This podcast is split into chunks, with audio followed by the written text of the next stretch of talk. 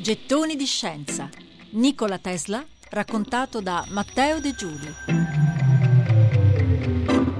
Abbiamo provato a raccontare in questi gettoni la vita e le opere di Nikola Tesla. Ci sarebbe moltissimo altro da dire sulle centinaia e centinaia di brevetti, invenzioni e intuizioni che ebbe Tesla in vita e che oggi incidono sulla nostra vita quotidiana. Anche se orientarsi tra le notizie su Tesla non è la cosa più semplice del mondo. Provate per esempio a cercare il nome di Nikola Tesla su YouTube e la stragrande maggioranza dei video che verranno fuori saranno quantomeno poco affidabili. Sono video filocomplottisti, parascientifici, video che giocano con il mistero, con l'ignoto, i titoli sono cose del genere. Tesla e i segreti delle piramidi, Tesla e le invenzioni nascoste, l'incredibile intervista censurata a Nikola Tesla.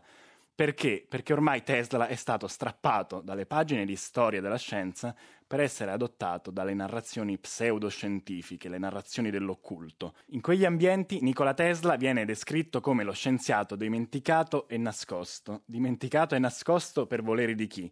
Per volere dei banchieri, dei magnati dell'auto a benzina, dei governi collusi, delle elite globali, insomma, la filastrocca la conosciamo più o meno. Come siamo arrivati a tutto questo? Come siamo arrivati a far sì che uno degli uomini di scienza più importanti di sempre venisse adottato, tra virgolette, dai complottisti? Ci sono forse diversi motivi. Il primo va ricondotto addirittura forse alla spettacolarità di Tesla, anche in vita, lo abbiamo raccontata, in un'epoca piena di fiducia e a volte anche accecante fiducia nelle nuove tecnologie, Tesla recitava volutamente, come scrissero i giornali, la parte del mago. E quindi anche in vita l'elemento di mistero c'era. Il secondo motivo, e forse più banale e più deprimente, è che Tesla ha passato l'ultima parte della sua vita a fare piani che all'inizio erano ambiziosi e poi divennero solo bizzarri, se non completamente folli.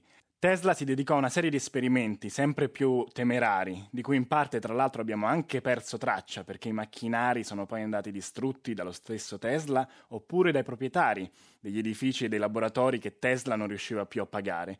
E aggiungete che già di loro questi esperimenti erano comunque sempre più confusi. Tesla si convinse per esempio in qualche modo di poter trovare la maniera di controllare il tempo con l'elettricità o di fotografare il pensiero in immagini e poi captò dei segnali a un certo punto che interpretò sicuro come fossero messaggi provenienti da Marte.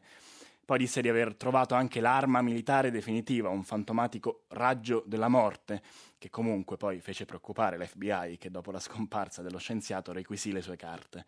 Negli ultimi anni Tesla si abbandonò completamente alle sue ossessioni e alle sue manie, e la mania più nota di Nikola Tesla era quella per il numero 3. Tutto doveva essere divisibile per 3. Ho contato, racconta nella sua biografia, ho contato tutti i gradini che ho percorso e ho calcolato il volume contenuto in tutti i piatti da minestra e nelle tazzine da caffè, oltre a quello delle porzioni di cibo.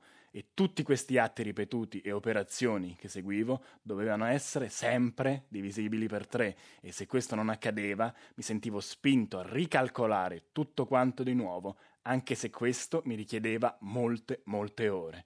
Tesla spese i suoi ultimi anni nella stanza di un hotel ben più modesto di quelli a cui era abituato, al 33° piano, divisibile per 3, dell'hotel New Yorker, stanza 3327, divisibile per 3. L'unico conforto che gli rimase in vita fu la compagnia dei piccioni del parco e arrivò addirittura a dichiarare a un giornalista di aver avuto una connessione spirituale, in particolare con uno dei piccioni, una femmina.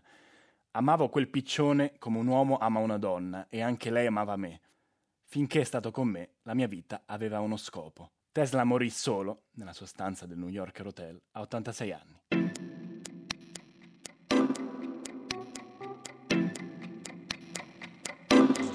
Gettoni di scienza. Nikola Tesla, raccontato da Matteo De Giuli.